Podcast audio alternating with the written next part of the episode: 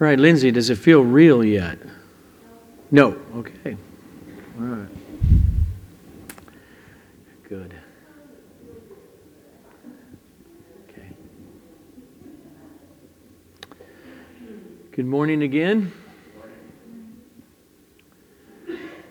This morning we're going to be working our way through most of the 13th chapter of Matthew. But I want to do so with a background of questions for our lives.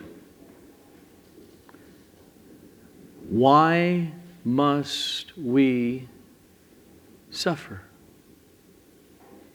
We're Christians, those of us who are Christians. Why must we continue to battle our sinful natures? Why must evil, godliness, godlessness, wickedness, all around us continue to rage in this world?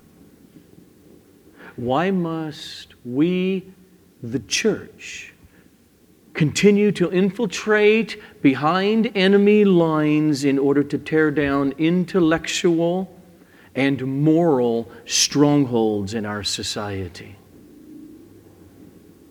Why must we continue to battle the battle of worldviews, to battle for truth in our culture?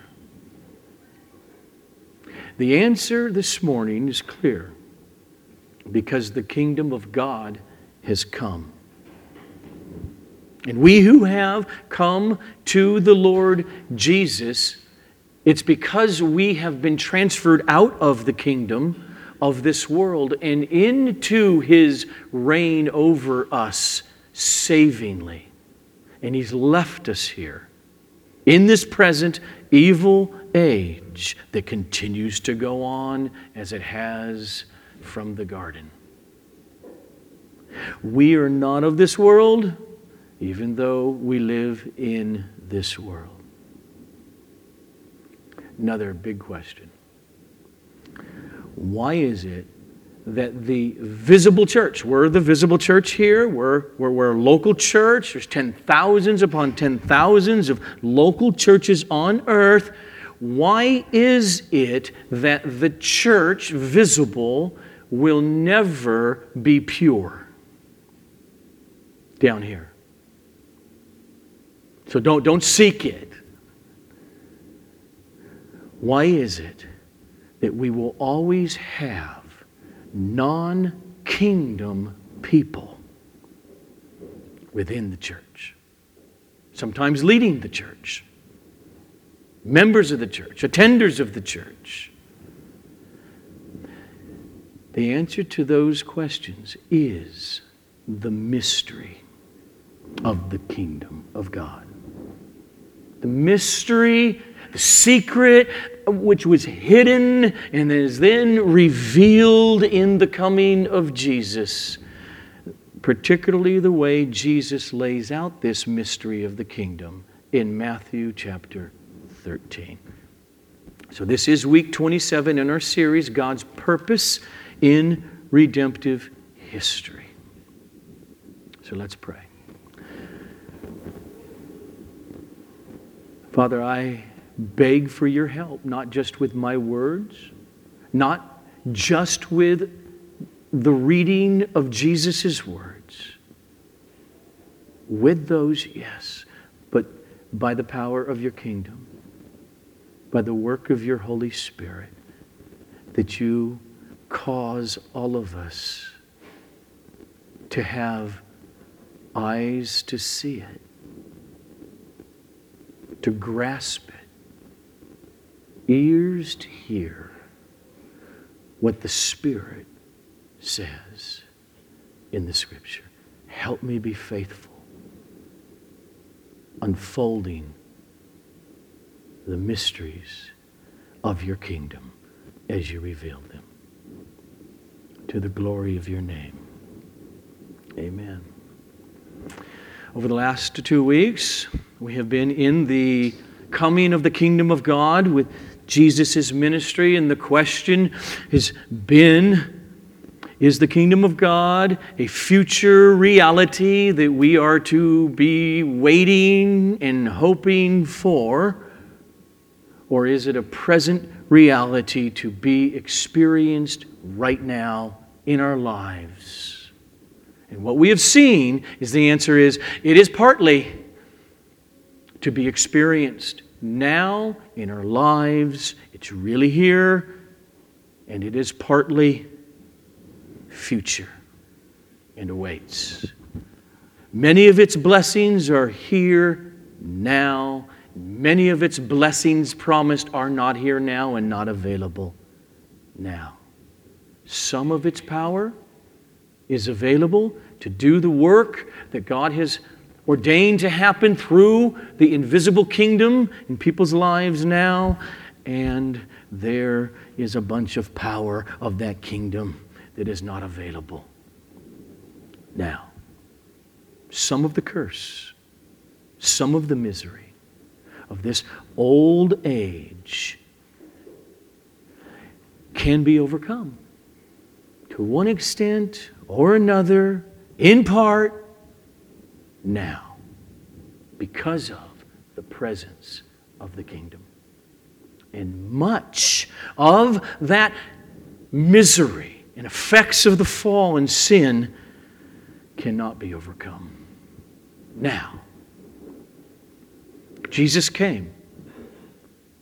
And the decisive battle against sin and guilt and Satan and sickness and death was won by the King in his life, death, and resurrection. Just like in June of 1944, D Day, storming the beaches of France, Normandy, to get onto the continent.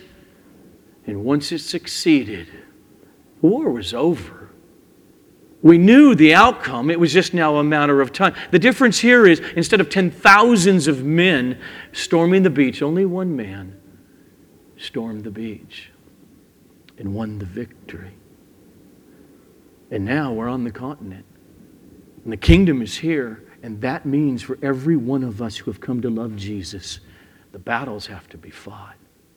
Sin must be attacked. Satan must be resisted. Sickness must be prayed over. And death must be endured until the second coming, until the consummation of the kingdom of God. That's what we've seen.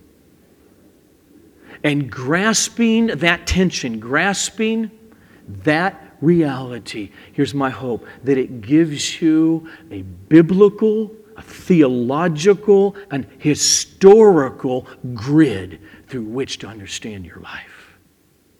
A grid to which to understand you are being uh, affected positively by God the Holy Spirit. By the rule, the reign of God, because you are in an invisible, spiritual kingdom, and He's working in you.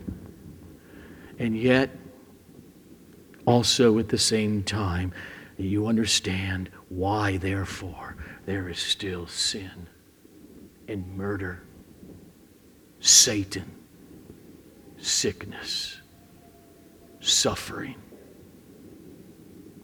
death in this world and within the church. So I want you to first, before we go to Matthew 13, briefly flip over to the Gospel of Luke in chapter 17 and see if what I have not said is representing what Jesus is teaching. Matthew 17, verses 20 to 21, we read Being asked by the Pharisees, now notice the question they're going to ask. When? Okay, it's a time question. Again, when is this? When? They were asked, he was asked when the kingdom of God would come. He answered them The kingdom of God is not coming in ways that can be observed, nor will they say, Look, here it is, or there. See it? For behold, the kingdom of God is in the midst of you. Or maybe something like, it's in your grasp right now if you want it. You can enter it now. And what Jesus is doing there is he's bringing a correction to the misunderstanding of the kingdom that it would come with such observable signs that it would be unmistakable by everybody in the world. I mean, if there is an apocalyptic heaven coming down to earth, transforming everything, everyone will know it the good and the bad. And he's saying, that's mistaken. It's not happening that way. Not with observable signs like Rome being overthrown and Israel gaining its freedom and being vindicated, and the earthly kingdom being set up here right now. To that expectation, Jesus says, No. It's not coming in a way to be observed like, like, like that. There's a mystery a secret about the coming of the kingdom.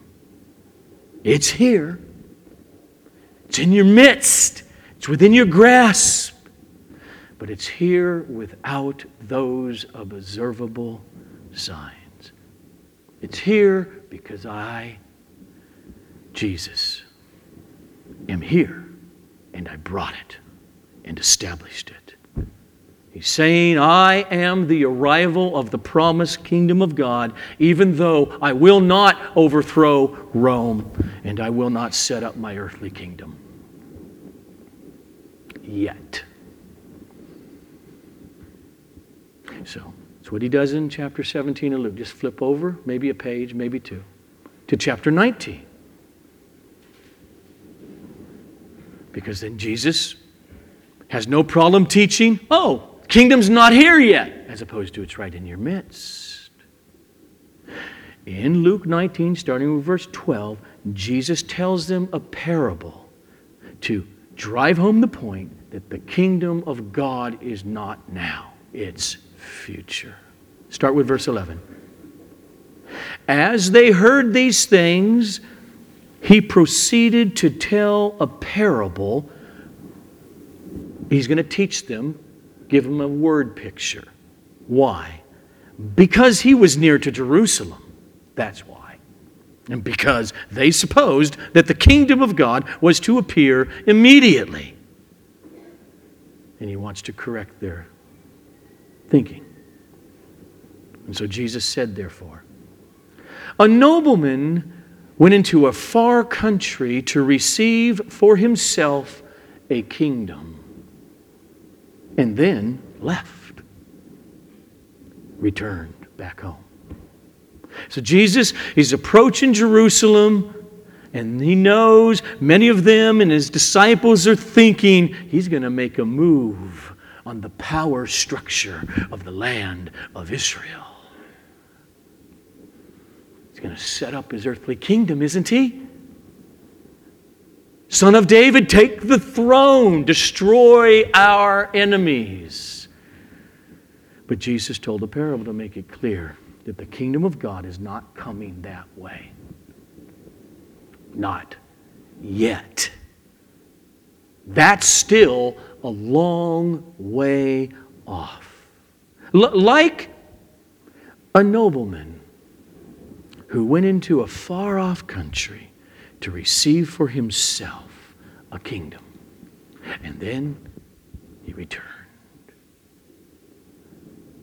Jesus, he's saying about himself, I've come. I've come in the incarnation. He still has some work to do there in Jerusalem. And I'm going to go away. He was killed and he was raised from the dead and he taught for 40 days in immortality, human immortality. And then came the day of his ascension. The nobleman returned. But that parable will go on. You'll see, and he will come back. He will come back and establish his kingdom in consummation, in glory, in power one day. Make no mistake about it. In that way, Jesus is saying the kingdom of God is still future. So the kingdom of God, it is come, it is present, and the kingdom of God is still future. And that's puzzling. That's baffling. It threw the Pharisees into confusion. It even stumped John the Baptist. Are you one or are you not? It caused one crowd to want to take him to the cliff and throw him off and kill him. And it caused another crowd to want to put a crown on his head and put a robe on him and say, Let's go, we'll follow you. It baffled Pilate in his trial. So, you are a king then? And it left his own apostles confused and hopeless on that Friday of his death until his Sunday resurrection. And behind all of that confusion was what the New Testament calls the mystery of the kingdom of God. The, the secret, that which was hidden until it was unveiled Ah, that's how the kingdom came. Two comings. The first to suffer, die, and the second, one day in the future, to wrap it up in return. And so, what I want us to do is to turn to Matthew chapter 13 and let Jesus teach us through word pictures called parables to try to unveil for us what the mystery of the kingdom of God is and how it should be understood. Because what is mysterious about the kingdom that no one expected was that it would come really powerfully, presently, and not physically, but spiritually, and have its spiritual effects. And then there would be a second coming. So, first, notice verse 11.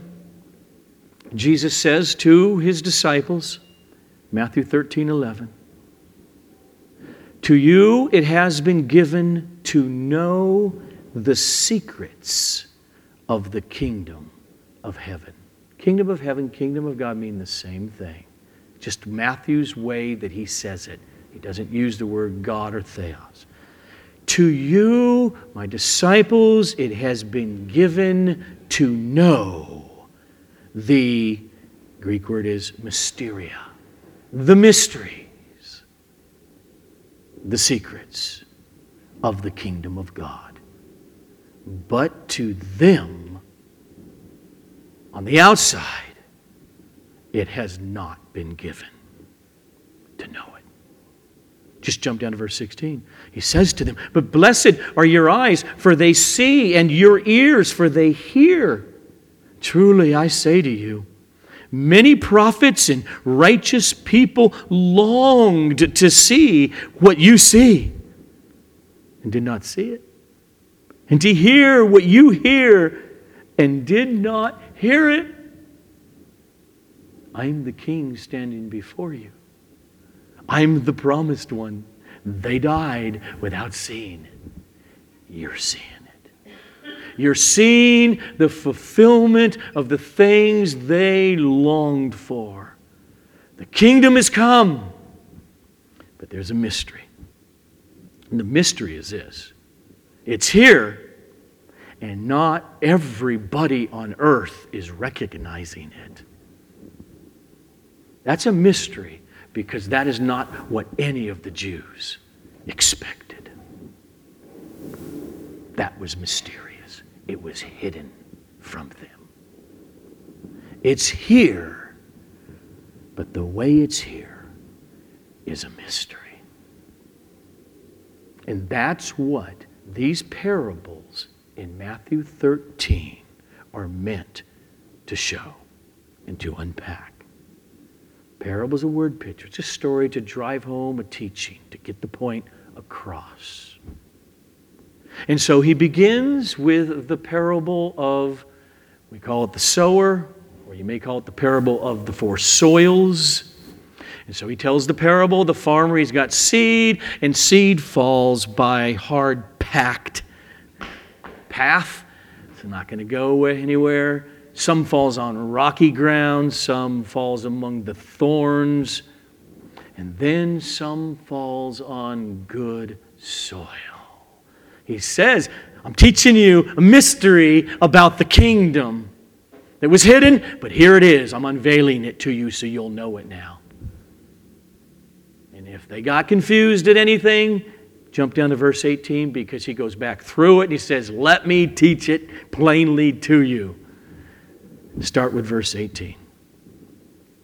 Hear then the parable of the sower. When anyone hears the word of the kingdom and does not understand it, the evil one comes and snatches away what has been sown in his heart. That is what was sown along the path. As for what was sown on the rocky ground, this is the one who hears the word and immediately receives it with joy. Yet he has no root in himself, but endures for a while. And when tribulation and persecution arise on account of the word, immediately he falls away. As for what was sown among the thorns, this is the one who hears the word, but the cares of the world and the deceitfulness of money choke the word, and it proves unfruitful. As for what was sown on the good soil, this is the one who hears the word and understands it.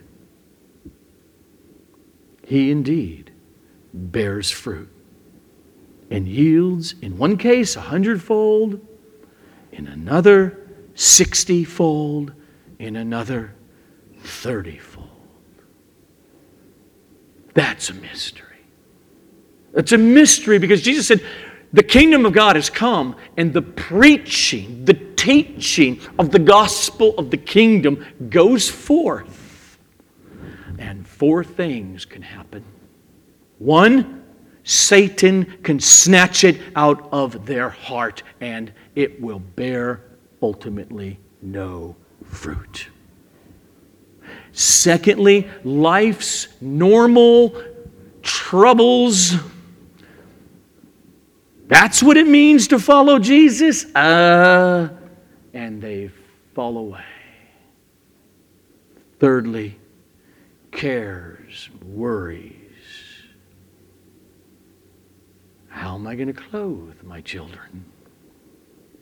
I have babies now. Change my whole. Well, Jesus got to set aside for a while till I raise them. Chokes the word. And fourthly, it can bear really good fruit when it falls on good soil. So, Jesus is the core of this teaching. It, it's fun and, it, and it's, it's, it's, not wrong to, to, to, unveil four different types, of a four point sermon. But here's the main point of this parable it, that is a mystery. The kingdom of God, Jesus, you're saying, is coming, and it's not sweeping the whole world. Will they all see it and respond to it? That's right. In his parable, three fourths of the kingdom preaching comes to nothing. The majority of people on earth are not entering and coming under the saving authority of the kingdom. They don't have eyes to see, they don't really understand. It. And that's a mystery, which is no longer a mystery because Jesus unfolded what was secret and hidden before. Then you jump down to verse 24, and he tells the parable of the wheat and the weeds. In verses 24 to 30, just summarize that real briefly. A man, again, he loves the farming analogy. They all understand this. A man sows good seed in his field. And then his enemy comes and sows weeds. And thus, Jesus is saying about the kingdom, which was mysterious, no one had expected it. This world will continue on and wheat will grow along with weeds together. He says that's a picture of the coming of the kingdom. The sons of the kingdom will exist and live side by side with the sons of the evil one. And that's the way it will be until the harvest the end of the age. Jesus goes ahead and says, Let's go back. Let me go through my parable, the wheat and the weeds again. And he gives his interpretation, starting with verse 37. The one who sows the good seed, okay, here the seed is not the word of God. Listen very carefully to what he says with his word picture. The one who sows the good seed, that's the Son of Man referring to himself. This is Jesus. The field is the world. Okay? And the good seed is persons. The good seed is the children of the kingdom. He plants them here on earth. Are you one?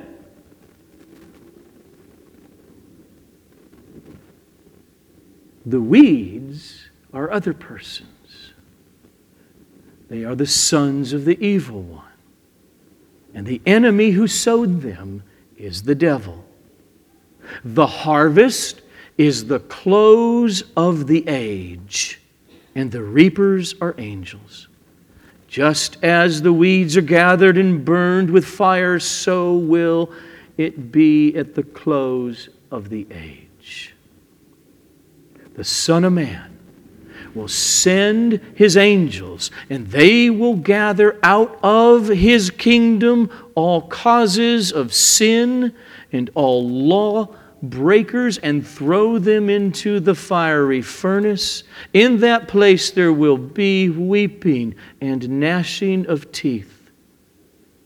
Then the righteous will shine like the sun in the kingdom of their Father. He who has ears to hear, let him hear. This is the mystery of the kingdom. They're expecting the kingdom of God to come. One fell swoop, totally and immediately destroy all evil and sin. But Jesus says, nope. Here's the mystery the kingdom of God has arrived. Because it has arrived, it has created a mixed society of wheat and weeds. The mystery is that the kingdom of God has come, has invaded this present evil world without disrupting it. It just continues on as before, and no one saw that coming. The separation of the regenerate from the unregenerate the weeds from the wheat still awaits the future harvest, the consummation, the end of this present age and the ushering in of the age to come. Jesus unfolds. That's the way it is. That's the mystery. Then he tells another parable in verses 31 and 32 about the mustard seed. Jesus put another parable before them, saying, The kingdom of heaven or the kingdom of God is like a grain of mustard seed that a man took and sowed in his field. It is the smallest of all seeds.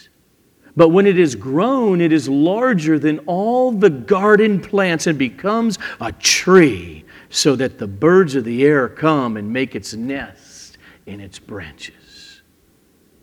No one saw the kingdom coming like that. That the kingdom of God would come with Jesus' first coming like a tiny little mustard seed and not a military coup. It will one day. On a great white horse not a big, massive tree. Almost imperceptible. Little seed. And that seed and the tree are ultimately one and the same. There's not going to be a tree without that seed. And that seed which has come in his first coming will be one day the huge, massive tree. But it's here now. It's here. It's real. Seed. One day, it'll be the tree. That was a mystery. They thought the tree would just fall out of heaven, and here it is. It didn't work that way. Kingdom of God came without a cataclysmic, apocalyptic transformation of this created order. That's what he's teaching us. Now, skip down to verses 47 to 50. Jesus tells the parable of the fishing net. Again, the kingdom of God, it's like a net that was thrown into the sea and gathered fish of every kind. When it was full, men drew it ashore and sat down and sorted the good into containers, but threw away the bad. So it will be at the end of the age. The angels will come out and separate the evil from the righteous and throw them into the fiery furnace. In that place, there will be weeping and gnashing of teeth. He says, The kingdom of God, it's like the net. The power of the kingdom and the preaching of the kingdom has come, and it has effects, and it draws men and women into its sway. good fish and bad fish because the kingdom's here, because the preaching of the kingdom has come. And only when the net, not in the water, Peter can grasp this, and James and John as fishermen, but only when it's finally dragged up onto the beach, which Jesus says is the close of this age. Only then will the good and the bad fish be separated. Now, I just notice very carefully in Jesus' little story here, the separation described is not between the fish which got into the net and the other fish that did not get into the net. It's not the story he tells here. The separation here is between two kinds of people who are somehow caught up into the net of the kingdom. And one kind, in the end, is kept, and the other kind is cast into the fire. The kingdom of God, the, the good news, the gospel of the kingdom affects many different sorts in this world.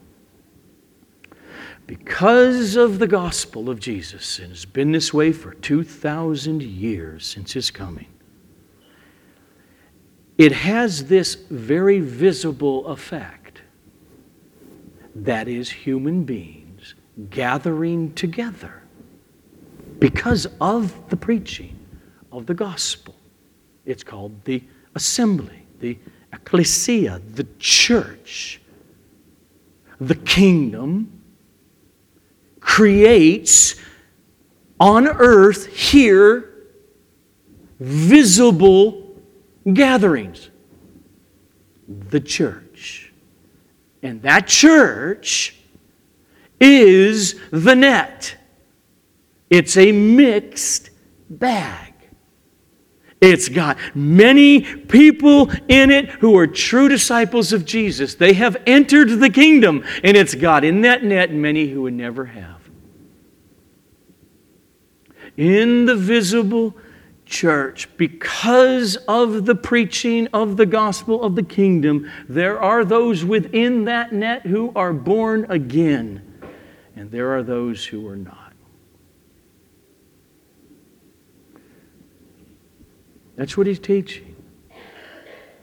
The visible, local church, all over the world, throughout the generations, whether congregational, and the top is right there in the local church with its elders, or whether it's Rome and the idea of a pope, or anything in between.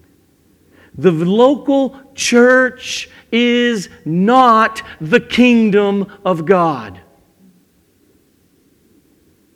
The kingdom of God, as we have seen, is a realm, not a physical or spatial realm now, a spiritual realm that has come. It is the realm of the rule, the saving, powerful rule of King Jesus, of God Almighty by the Holy Spirit. That kingdom does not grow It's come and it's here and it's in your midst. And any sinner in this room or anywhere on this earth could enter it if they would only see it for what it is. And they would enter. That is the rule and the reign of God. Its influence may grow, but the kingdom won't grow. The church is a gathering of people.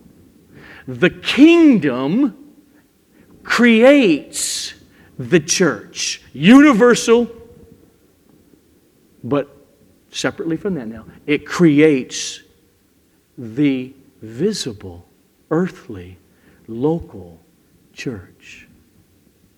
The church is commissioned to preach the kingdom of God, but the church is not the kingdom of God. All those who have been born again, the way Jesus said it. You'll never see nor will you enter the kingdom of God unless you are born again by the Holy Spirit.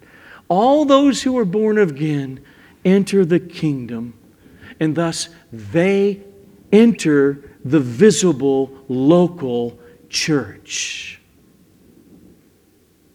But so do bad fish.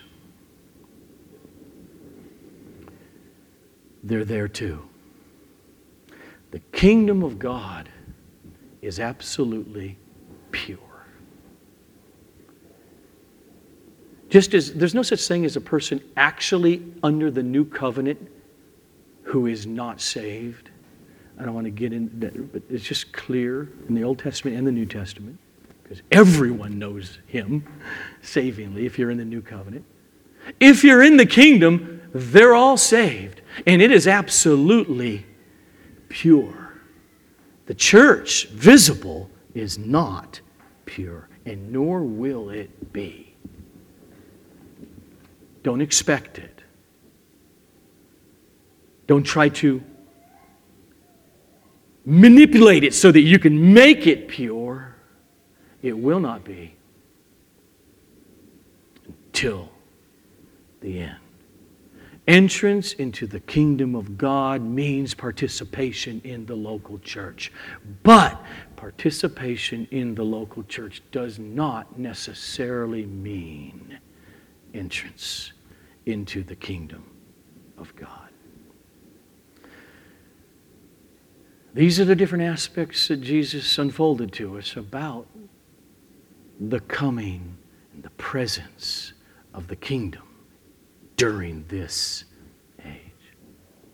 So I'm going to I'm going to close for the next eight to ten minutes then with four applications of what we heard about the kingdom. How shall we think? First, beware of insisting that God demonstrates power, dimensions of the kingdom that He has reserved for the future consummation of the kingdom. Let me just make that really simple. Jesus came and by his death, putting away the guilt of all who will be saved, and his physical bodily resurrection to immortality conquered death. If you say, therefore, you don't have to die in this room, it's heresy. You, are not getting it. That's not for this age. That's for the age to come. He's the first fruits of the resurrection, then those after him. Okay, that's pretty simple. Well, we live in a day and an age within, and starting from the American church and going all over the world in South America and Africa, what we call the health, wealth, and prosperity gospel, which teaches that since Christ has already purchased our total salvation, which is true, He has. Therefore, all that's left for us to do down here during our mortality is to claim everything He's purchased, like total healing. God wants you healed. Every one of you, we know it absolutely. And if you're not healed, it's because of a lack of your faith, not God's problem. I get, I'll restrain. So it'll be just very nice and say it very kindly. The problem is they just don't understand the scripture. They do not understand the tension of the kingdom. The already present, yet not yet aspects to it. It's true. We get foretaste of the future down. We get portions. We, believe it or not, we even have the Holy Spirit as a down payment, as a taste of what is to come. But they're all taste down here. So do not ever insist that dimensions of the kingdom that are for the consummation must be attained down here. Secondly, also be aware, therefore, of assuming that all who are in one way or another are swept into the culture of the church, become members of the church, or clergy in the church, that they are, by definition, therefore, in the kingdom and okay in the end. The existence of the church, the preaching of the gospel of the kingdom means there will be and are to be on earth physical, local gatherings that come about because of the gospel of the kingdom. But within that net, there are those who, when it's dragged up on the beach in the end, will be cast into the fire. Why? Because they loved healing, power, money, the idea of being assured of a good afterlife. They loved it all without loving holiness. That's why which is evidence they have not seen, nor understood, nor entered the kingdom of God. And that's why Jesus will say, On that day, many will say to me, Lord Jesus, Lord, did we not prophesy in the name of Jesus and cast out demons in your name and do many mighty works in your name. And then I will declare to them, I never knew you. Depart from me, you workers of lawlessness. They delighted in God meeting their worldly needs and did not delight in God. And that's why the clarity of the gospel in preaching in the local church is crucial. No wonder the rival kingdom which is unseen, kingdom of darkness.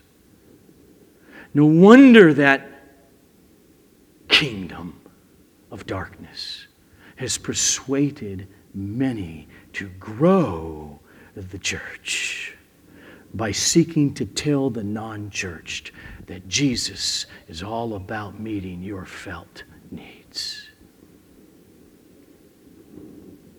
the gospel gets morphed into what do you want? You want to be successful? Jesus has a success plan of life and in business and in money making. And Jesus is all over What do you want? We know. I mean, marriage is not easy. It can be great, but it's not always easy. Have church marriage seminars. Draw your neighbors, and we'll tell them. You, you, want to make it, you want to succeed in your marriage. Yes, our marriage is on the rocks. We got the answer. Jesus wants to save your marriage, He's the answer for you. And we'll give them lots of good wisdom, which is in the Bible, how to have a successful marriage. In the process, they'll be more than happy to ask Jesus into their heart to become a church member. Little tweaks in the fisher's net gathers more and more fish. beware. Beware that all who are swept into the fisher's net because of the name of Jesus are true Christians. Thirdly, on the other end, from where I began about the future, don't assume it, hey, it's all attainable now. Don't go to the other extreme, thinking there's no power in the kingdom. Don't go to the other extreme thinking that signs and workings of the Holy Spirit that are impossible naturally and therefore are in that sense supernatural, that are even laid out in the New Testament, that they must have all ceased with the death of the last apostle. We live in an age of overlap. The kingdom has come. And much of the future hasn't, but there's an overlap of the power and the presence of the kingdom. And we are still, as Christians, really broken. In times we look and we can already see a thing about truth, about how I ought to repent about how I ought to change over here. We can barely see. We're so confused. It's a glass darkly, it's a very blurry mirror. Oh, we need the power of the kingdom, meaning the power of God, the Holy Spirit, to work in us, through us, to others. As Paul would lay out with basic, normal non clergy Christians in Corinth. I mean, unless we have arrived in the consummation where Paul lets us know, oh, once we get there, we'll see face to face. You're right. They will all cease. But until we're there, be careful of not being open to the work of the Holy Spirit. It's grace. Of His. People need you to be open so you can serve them that way and vice versa. And finally, the kingdom of God has arrived. The rule and the reign of God has arrived. Our great King, God, the second person, who has become and forever will be truly human our champion, our king, our high priest, has seated himself at the right hand of God. And he will continue to reign now until all his enemies are put under his feet. And the last enemy is death. The resurrection will come. Until then, Every Jesus lover is called to never stop seeking the kingdom and his righteousness in the context of all these basic needs having a place to live and having food in my belly and my children's belly and where do I work and all of life and problems within the church and problems in relate all of those things we will constantly have but seek first. His rule and reign over your life. His righteousness working now through you because you are made righteous in Christ. Seek the power of His rule working in us to the glory of God the Father. And that's why we now are we're going to be singing, preparing our hearts. But remember one thing Jesus said the Last Supper. I'm not going to drink this cup again with you until I drink it with you in the consummate, I added that word, the consummated kingdom which will come. And therefore we partake of the body and the blood of Christ, our salvation, our entrance into his kingdom and his rule over us. We partake again and again during this present evil age, anticipating the drinking of that cup in the kingdom future that is to come. Let's pray. Father, thank you for your Son. As Paul tells us, you did not